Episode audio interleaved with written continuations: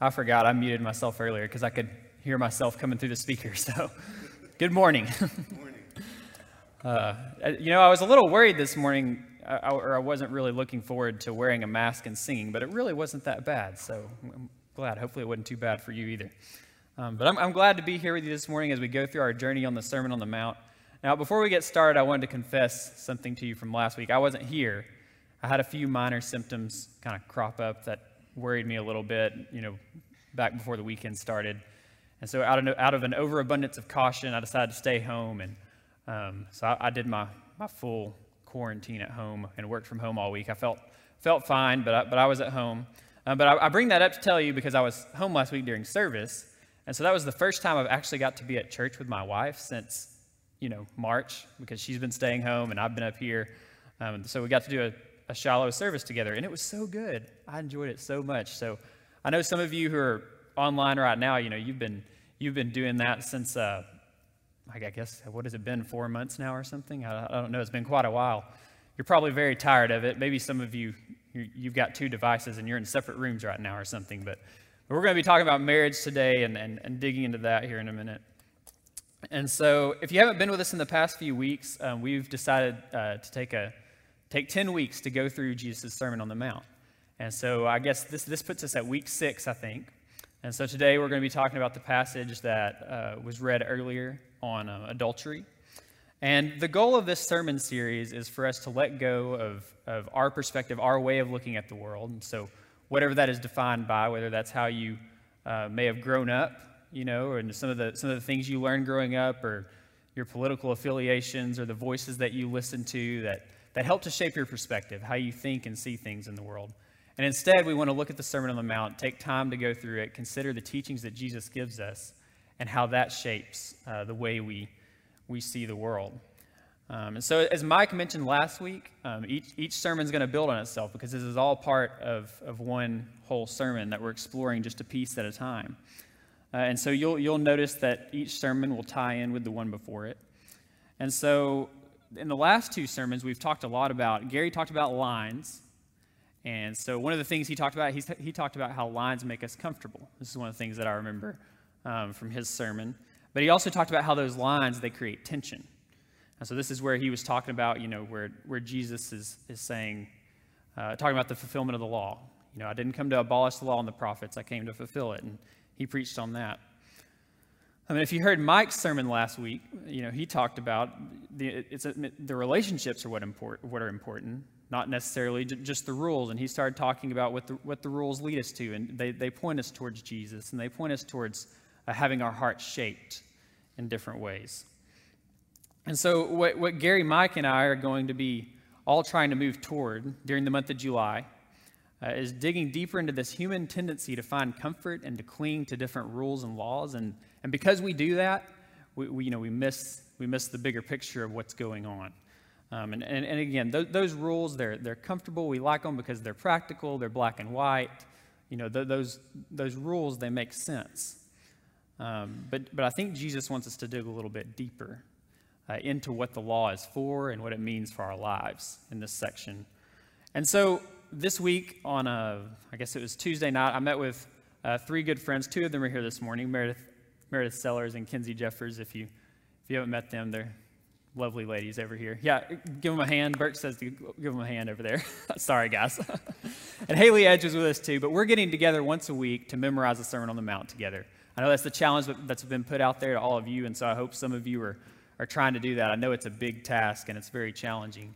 Uh, but we've really enjoyed the time together. We've been getting together on Tuesday nights, and we've been spending about an hour and a half together where we're just asking difficult questions of each other about the passage and exploring what it means. And so we've got the first section memorized. We're working on the second right now.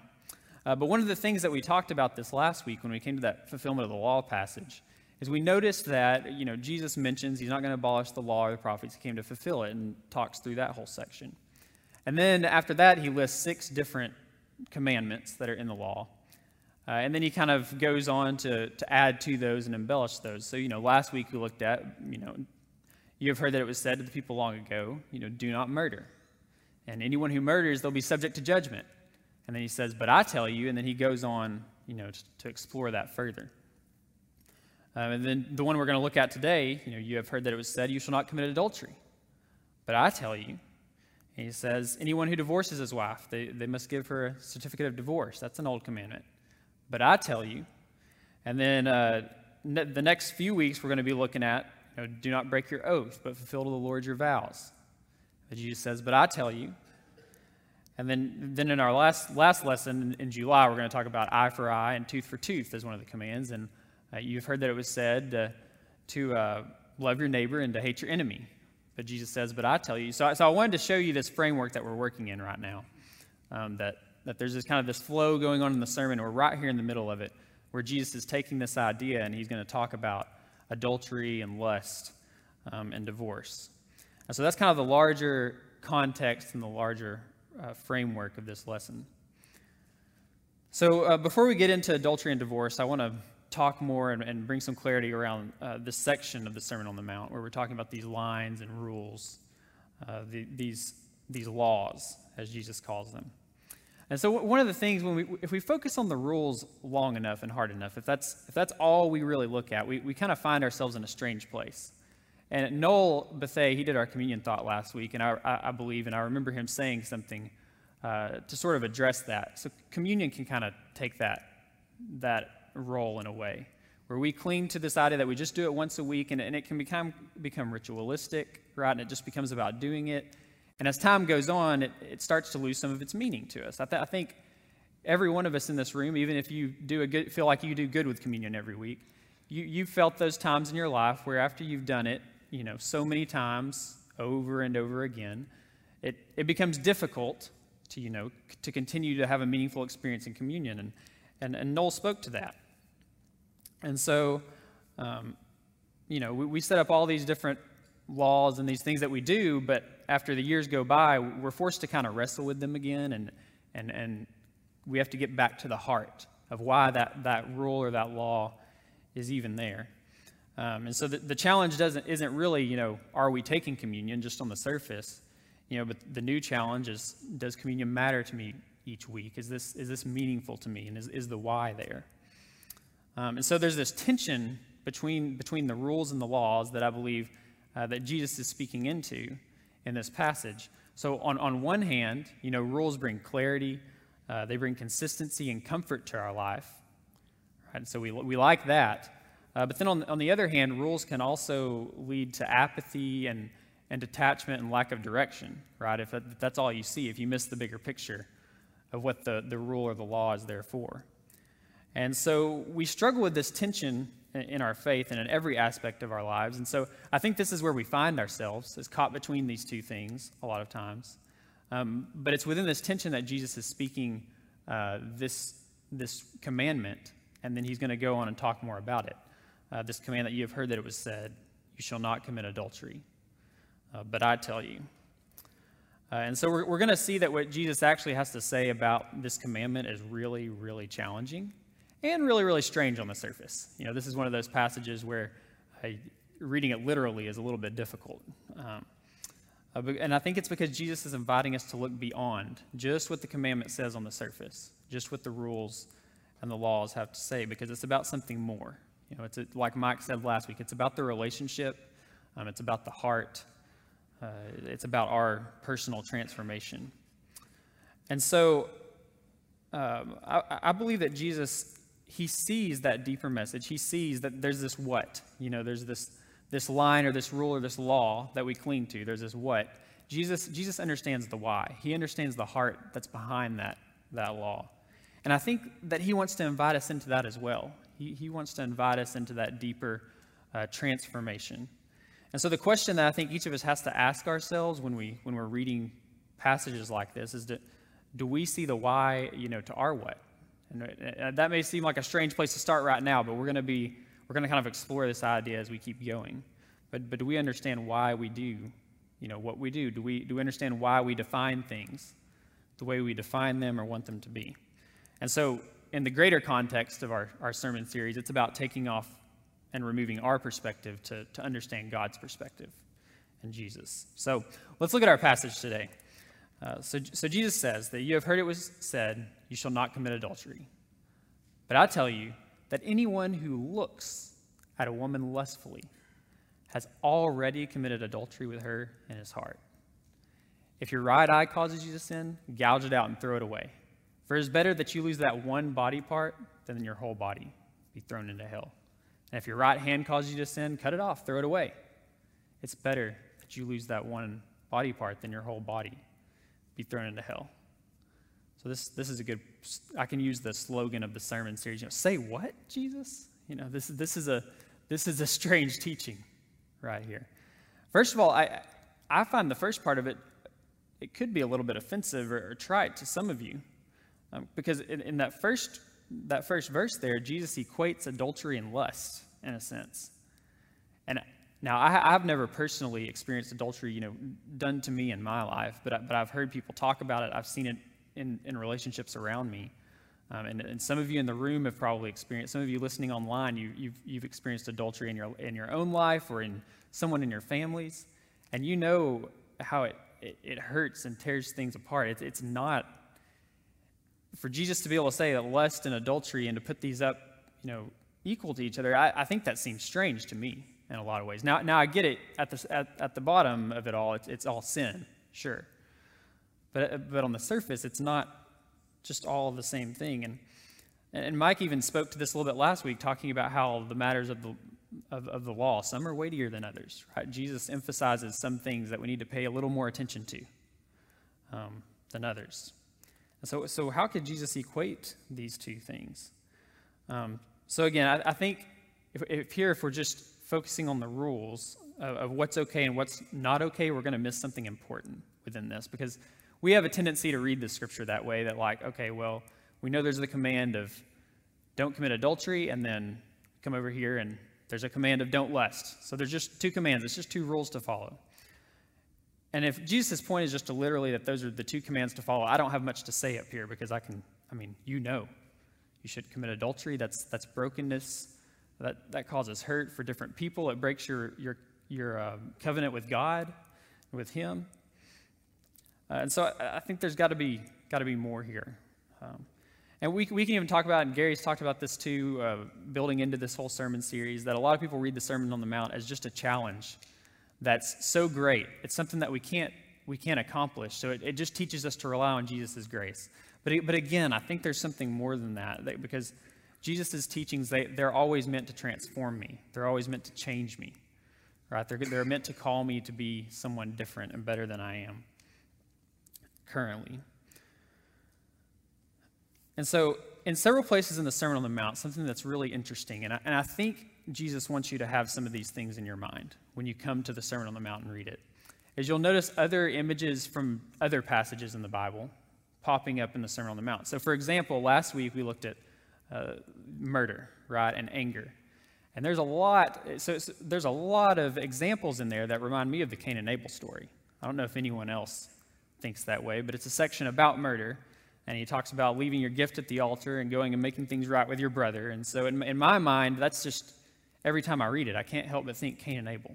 So, there's kind of a similar thing going on here for me with, um, with the, this, this passage on adultery and lust. There's some imagery here that reminds me of another story uh, back in Genesis chapter 3. Uh, it's the story uh, where Adam and Eve and the serpent are in the garden, and she takes of the fruit.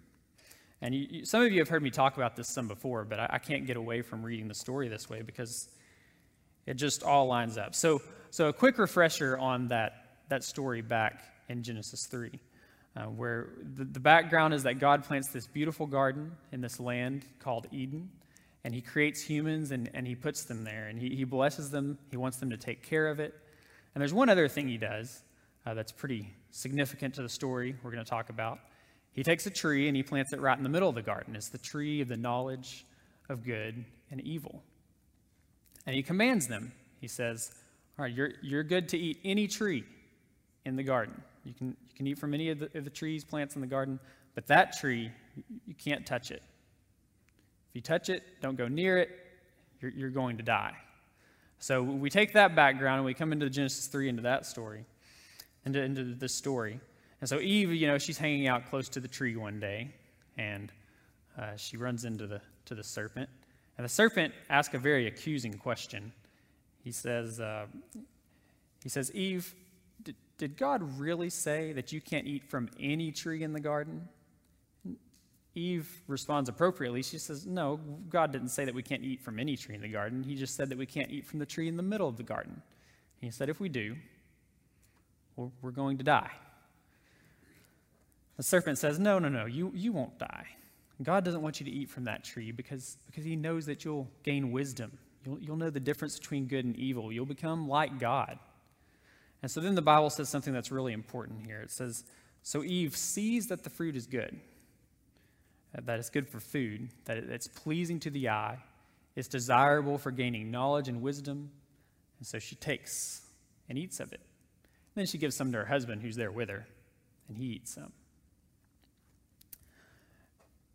And then at that moment, when they, when they take the fruit, the next thing the Bible tells us is that their eyes were opened, right? So there's this, this focus on their eyes and vision. And then from there, they're, you know the rest of the story. They're cast out of the garden because of their sin. And so when we go back to Sermon on the Mount, I'm, I'm going to kind of bounce back and forth between these here. We, we start seeing the same imagery popping up in that story that we see in Genesis 3 right? So Jesus said, what is Jesus' main thing? He's talking about your eye here. Anyone who looks at a woman lustfully has already committed adultery with her in his heart. He's getting back down to that deeper core of how we see things. And then what are the two, two body parts he talks about cutting off and throwing away? He talks about gouging out your eye and throwing it away. And Eve, her, it all starts with that way, with the way she sees it. And then he talks about the hand, cut it off and throw it away. And what did Eve do? She reached out and she took.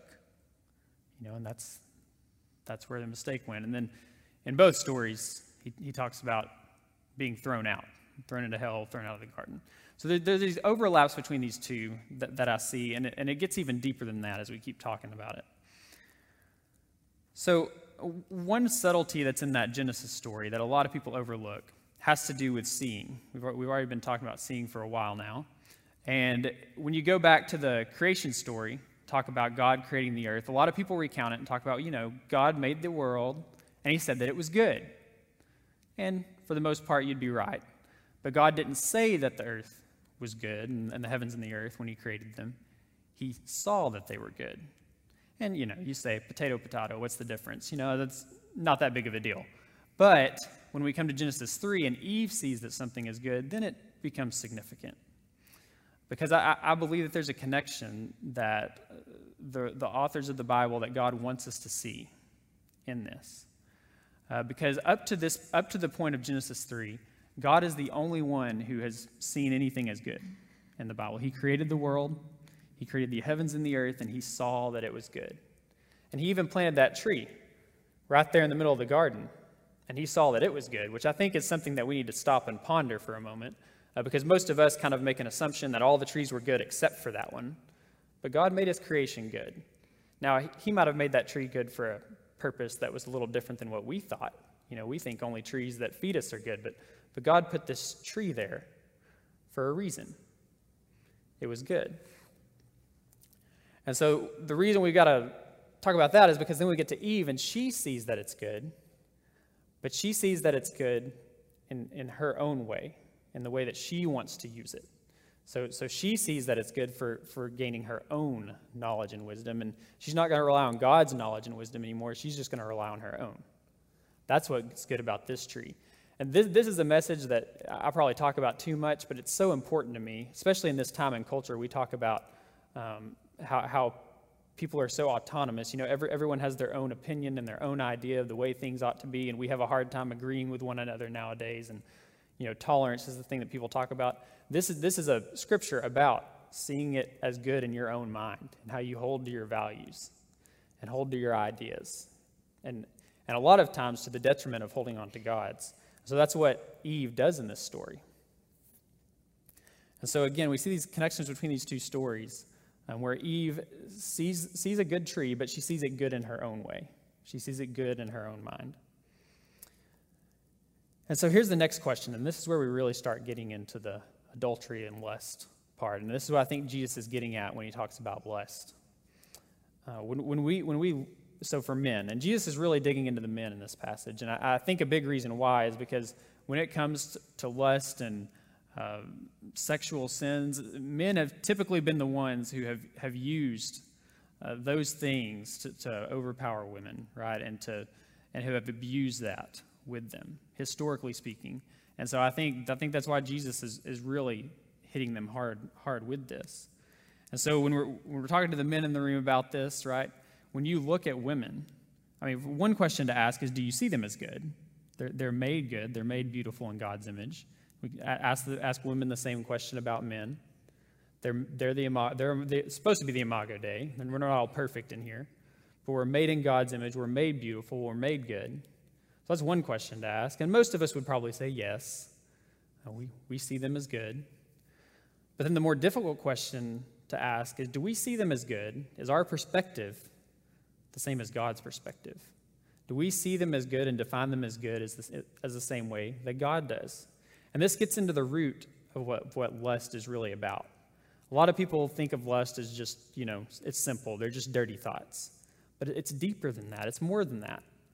Lust is, lust is when I look at another person and I covet them. I, I, want to use them for my own good purposes, right? I mean, that's what you're, that's what you're essentially doing. When, when I think of lust, I don't think of any kind of good in it. It's just, it's just implying that I, I want to take and use in a way that's good for me. And, and maybe I can do that in a decent manner or a decent way, but the root of it is the, is the selfishness that's in my heart. And so Jesus, he's, he's talking about a look. He's talking about a straying eye. And, and I think the reason that he's, he's talking about how you see women is because uh, the Bible's way of talking about the eye is, and, and seeing is its way of talking about our perspective, the way that we view and understand things. And, and it's so important to talk about our perspective because our perspective is what shapes our actions and our beliefs and our thoughts and everything else about who we are and how we behave and live. And so I think what Jesus is doing right here, it's not, we're not supposed to just stick to just the rules. Oh, you shouldn't lust, you shouldn't divorce. He's asking us to go deeper than that. He's asking us to dig deep into our own hearts about our own perspective. He teaches us this in, in another story in the book of Matthew that I'll, I want to talk through very quickly. There, there's another story that talks about the definition of good. And so it reminds me again of these passages. It's from Matthew 19. There's this rich young ruler. He comes to Jesus and he says, Teacher, what must I do to inherit eternal life? It's a good question. It's what we all want. Right? And Jesus responds with kind of a strange question. He asks, well, Why do you ask me what is good? And then he goes on to say, Keep the commandments. You know, honor your father and mother. You know, he's the, you know, give to the poor. He's a rich man. You know, whatever, all, all, all these listed, the long com- list of commandments that they had back then. And so I, th- I, think the rich young ruler was able to respond to that in a way that none of us would be able to in this room. He's actually able to say, I've kept all the rules, I've kept all the commandments, I've stayed within the boundaries, I've, I've, I've done everything. And I think a lot of us, again, we, we love to cling to rules and think in terms of, of, of the lines. And so we, we often read this passage and say, oh, but he forgot one commandment. I, I don't think that he kept all of them. He says all of that. And Jesus doesn't say he didn't keep them. He just said, hey, there's one thing you lack. Go sell all of your possessions. That, that wasn't one of the commandments. Sell all of your possessions, give to the poor, and then come follow me. So Jesus is asking for a lot more than just commandments and rules and laws in this passage. He's asking this man to totally let go of who he, who he is and his identity. He's the rich young ruler. That's his title. That's who he is. And Jesus is asking him to throw that completely away in order to cling to him, to, to cling to God's good, to God's law, to Jesus, and to be transformed into his image and who he is. And so that, that right there should make us uncomfortable. That's, that's where Jesus really digs into our hearts because we get comfortable with who we are. We get comfortable uh, with our idea of the, of, of the lines and the boundaries, the rules, how they work for us uh, who we portray ourselves as, the mask that we wear. And Jesus is asking us for more than that. He's asking us to go beyond that and dig deep into our hearts. And so th- this is an everyday challenge for me. This is a lifelong challenge, right? This is, this is not something that any of us figure out and arrive at. Jesus is asking us for daily transformation in our lives where we are digging deep into who we are and we are changing those things deep within ourselves, the way that we see the world, so that we see it like Jesus sees it. And that, that's the core. You've, you've got to change your perspective if you want to change how you act or how you behave. You've got to change what's, what's deeper in your heart. And so when it comes to, to lust and marriage, we have to ask ourselves when it comes to our marriages, when it comes to if you're, if you're dating and, uh, and when it comes to dating someone else, what, you have to ask yourself, what, what do we define as good? And why do we define it as good? Um, so we've done all this legwork on the background, you know, to looking at the Bible and how these passages all connect to one another. And so now I want to, to just talk about it in the here and now when it comes to our marriages today. Uh, and when we talk about this, I want to be careful because I can't redefine the rules for you necessarily. I can't redefine exactly how your marriage ought to look, just draw it all out for you, right? Neat and cookie cutter. Uh, but I can invite you into that deeper conversation of, of why your marriage works the way it does. And I think that's a conversation all of us should have. And it, it's something that I've already noticed. I, I, haven't even been married a year yet, I'm getting close. Uh, but it's something that I've noticed in my own marriage. Carrie and I are already getting, you know, comfortable with, well, this is just the way we do it. It may not, it may not be all great and good. We may be able to do better. But we just get comfortable. And so we just keep doing it the way it is. We haven't even been married a year yet. So I can't imagine, you know, if you do, do 40 or 50 years, what it, what it looks like at that point. But going back to that idea of lust, men, men and women use each other in ways that aren't good, and, and we just go along with it, and we don't, we don't think about the root of it. So, for example, just, just something to throw out there to think about. Um, men, I've seen men, the way they talk about the, their wives, that they'll use women to garner respect for themselves. Now, they might do this in a lot of different ways, so the lines and boundaries may be really different, you know. That this is where it gets uncomfortable because uh, some of them might push their wife to be a traditional stay at home mom. There's probably some of you in this room who that's, that's the way your marriage works, and that's good. Um, and some of you might do the opposite. You might really push for your wife to work and climb the corporate ladder. And, and here's the thing the problem isn't the way it looks on the surface, the problem is the why that's in your heart. What, why is it that way? Have you guys decided on that as a, as a good mutual thing for the two of you? Or, or is this something that is self serving to you in some way? Because for some men, I can, I can hear it in their voice when they talk about their wife that stays at home, that, that they really, deep down inside, they like for their wife to stay home because they like for their wife to be dependent on them, and it feels, it feels good to them, right? And it's a, there's this deeper why that, that's, that's self serving. God didn't make women to be good in that way, right? God has his intention for what we are all supposed to be as humans. And so it's, it's about questioning that motive that's deeper within us. Um, and, and men also, you know, they use women for sex. And this is, this is what this passage is about. It's about uh, lust and adultery. And men, men use them uh, in that way. And I've heard men say this over and over again. And sorry to pick on some of you guys. Some of you may say this, but like, like it's a need. You know, sex is it's something I have to have. I can't, and she's, she's the only one who, who can give it to me. So, in a way, they, it, it, becomes a form of disrespect uh, to their wives, you know, in a sense, that, that she owes it to me because I need it. And I just have to step back and say something. I understand there's strong drives and desires out there and things that, things that you want, but I, I can't agree that it's a need. That might be a little strong of a word there. You know, if I go without oxygen for a while, or if I go without water, or if I go without food for too long, that's a need. I'm going to die. Um, but, but if you go without that, that thing in your life, you can, you can be celibate your entire life, you will not die. You will be okay. There's lots of men who have done it. it it's not a need. But, but oftentimes, I think I've heard people say that, and, and what I hear, and maybe I'm mishearing them, but what I hear is this, this, this need to, to fill something inside of me, this, this selfish desire to fulfill something that I want and I have. And, and, and, when we get in that mode, we forget to listen to the other person, we forget to listen to God, uh, we forget to define things as good as He sees them as good. And so when we look at our wives, we need to see them as good, the way that He intended them to be as good, as, as servants of Him, as people who are to glorify Him in the things that they do. And that is extremely challenging and extremely uncomfortable for us to let go of the things that define us, that make us comfortable, uh, the rules and the laws that we have clung to and decided that these are good for us. That can be really hard to let go of.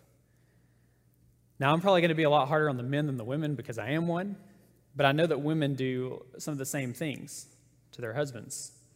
Um, I mean, I, and, and I can almost speak a little bit from just being on the other side of that, um, from watching others' relationships and uh, being in different relationships myself. You know, I've, I've seen women use men for security in ways that, uh, on the surface, it doesn't appear to be good. And again, I'm not going to tell you how you need to draw your lines and how everything needs to work out. But I will say you do need to look deeper and, into the why and to the motive within all of that. So, ladies, if you use your men for security, you know, I've, I've seen, um, you know, dynamics and relationships where something will happen and the man, that's kind of his department where he fixes it, but the, but the wife just kind of sits there and watches because that's not what I do. You know, and, and, and I feel like there's this sense there of entitlement, like, well, that's him and he's going to protect me and I'm going to, I'm going to sit over here. But I, I don't know that she's really looking out and listening to him or if she's, she's really, men sometimes aren't allowed to be emotional, right? They're not allowed, allowed to really share what's on their heart if something very difficult happens. Um, I've, I've heard a lot of people talk about um, how men aren't allowed to be vulnerable, even within their marriages, sometimes because uh, even their wives have drawn these lines and these expectations that they can't be. And uh, for all of us, and I, even speaking as a man myself, there are times in my life where I just got to let it out you know, I'll be vulnerable with you right now. You know, my, my grandfather's uh, going through cancer treatments right now, and he's, he's getting older. And what he's got right now isn't um, as easily fixed as, as he's had cancer before. And before he was, you know, there were much better chances for him than there are this time. And that is hard for me. That's, that's something that's very hard for me to, to, to talk about with anyone um, but certainly, you know, if Carrie were to take the take the stance that like, oh, you're you're a man, I, you know, you got to be strong in this. That honestly probably wouldn't be very good for me. I, I need to be able to to talk with someone about that and let that out because it's very, very hard. My my papa is one of my favorite people in the world. Um, and then for the record, women can use sex too. I know I've definitely heard men talk about how they feel like it's like going to the slot machine where you're putting, you know, coins in and you never know when it's going to pop out. And it's, it's kind of a game that we play. And it's, what is that? What's the, what's the why in that? You know, I get, I get that the lines and boundaries are drawn a certain way, but what's, what's, what's really in your heart um, when, you're, when you're choosing to decide on this together as a couple? So these kind of, these kind of problems, they're, they're pervasive in our culture. They're systematic. This, is, this isn't a simple um, kind of solution to anything. But I think Jesus is certainly inviting us to look deeper into our own hearts about the way we define things as good, uh, the way that we see things. He wants us to take off our own glasses, the way that we've always seen things. And that can be hard because we we want to hold on to that stuff because that's the way it's always been. That's what makes us comfortable. That's what we like. But if we truly trust Jesus, I, I fully believe that it, it's not going to be about letting go of your values and letting go of God and letting go of His good. That's not what this is about. It's about letting go of our ideas of good so that we can accept what God uh, has for us. And so, what's, the question is what's your identity when it comes to relationships? How do you see it? How does your spouse see it? How does God see it? Do these things line up? Uh, because how, how you see it and your spouse sees it, it's not the point. The point is the relationship. And so I hope that, that sometime during this week, maybe today, that you can, you can have conversations with your spouse where you are really listening um, and you are, you are understanding how you guys have defined your relationship together. And things change over the years, even. I, I, when I started working on this, I started thinking maybe this is more of a thing for young guys. But I've talked to a lot of a lot of older men and women who I think have these same struggles. I think this is a lifetime journey uh, that we go through. Uh, so remind yourself, it's more about just it's, it's, more about just the rules and keeping the commands. It, it's about an identity change. It's about giving up who I am completely um, to be who God wants me to be, to be made in His image, uh, to bear His name well to the people around me. Uh, and that can, that can be a fearful and scary thing. So at times, you've got to let go of your what, your lines, your rules, your boundaries, which can be really scary. but it's to invite you deeper to understand God's why and the transformation that He has in your heart. So let's pray. Father, we thank you for this time that we had together to explore your word, uh, to talk about uh, marriage, our marriages, to talk about how we break the, the covenant of marriage even within that marriage, how we, we make these, these promises on day one that can be so difficult uh, to keep because we are just imperfect people, God. And so, as always, God, we ask you for your grace, and we, we are sorry. Help us to repent, to turn away from, from the dark places of our hearts, and to be the people that you mean for us to be, the people that you designed us to be from the very beginning. God, thank you for your son. Thank you for the example that he set to, to enable us to be able to do that. Thank you for his forgiveness and the grace and mercy that gives us the confidence to approach you uh, for that transformation, God.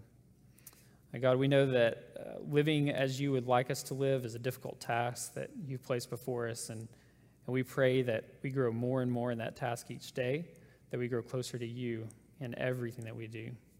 That's your son's name we pray.